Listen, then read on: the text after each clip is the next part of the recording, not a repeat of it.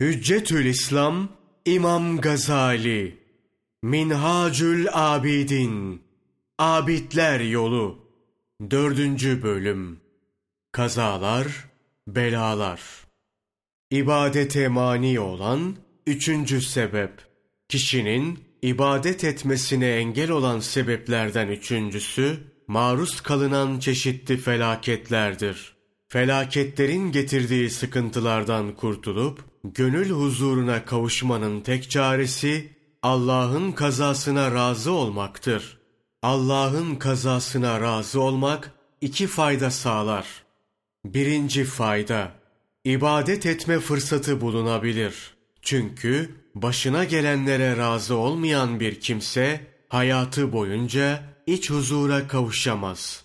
Daima gamlıdır.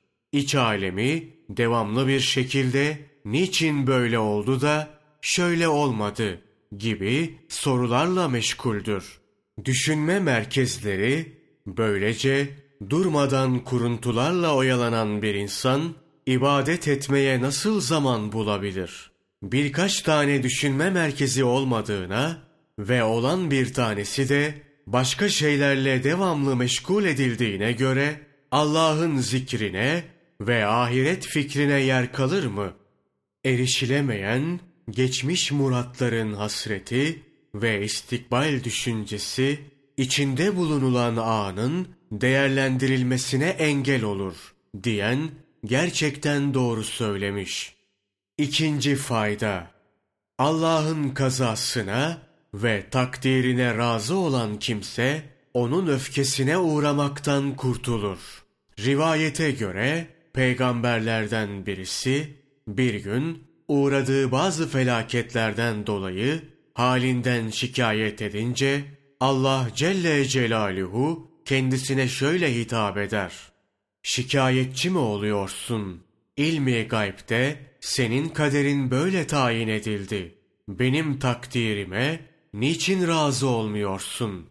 Senin için dünya nizamını yahut levh-i mahfuzu değiştirip benim istediğim gibi değil de senin istediğin gibi mukadderat mı tayin edeyim?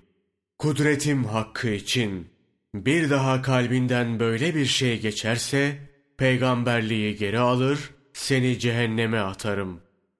Şimdi aklı olan düşünsün.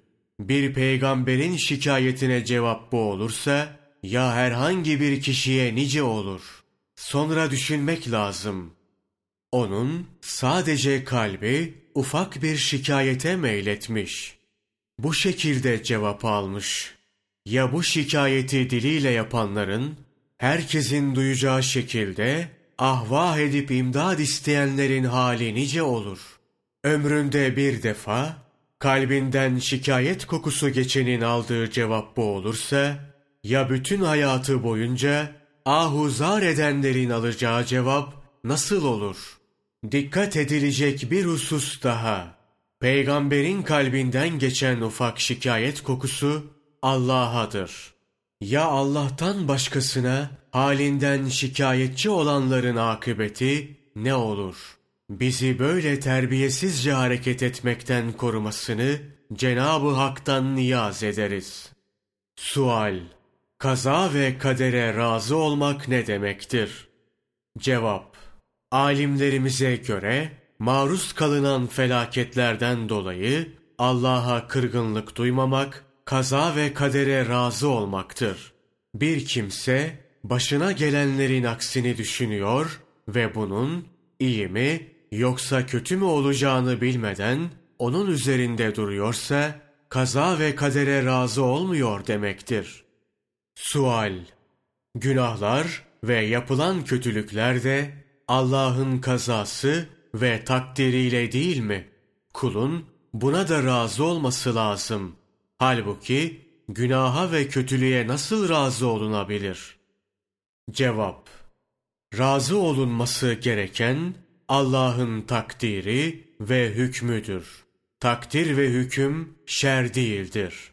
Şer olan yapılan kötülüğün kendisidir. O halde şerre rıza gösterilmiş yani kötülüğe razı olunmuş sayılmaz. Bu hususta alimlerimiz şu açıklamayı yaparlar. Şanı yüce olan Allah'ın insanlar için takdir ettiği şeyler dört kısımdır. 1. Nimet 2. Zahmet 3. Hayır 4. Şer Nimet hususunda bu nimeti verene, vermesine ve verdiğine razı olmak ve şükretmek vaciptir. O halde Allah'ın az çok verdiği her nimet için kişinin bu esası unutmaması gerekir. Maruz kalınan zahmet ve meşakkatlerde de durum aynıdır. Yani meşakkati takdir edene, takdirine ve uğranılan zahmete razı olmak ve sabretmek vaciptir.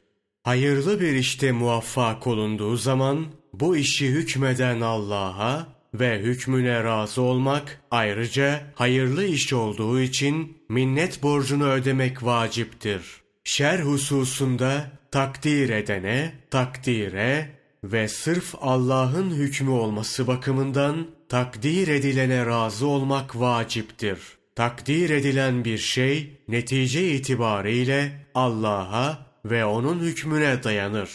Bir kimsenin sırf Allah'ın hükmüyle olduğu için takdir edilen şerre razı olması, muhalifinin fikirlerini öğrenmeye razı olan fakat onları kendisine mal etmeyen kişinin haline benzer.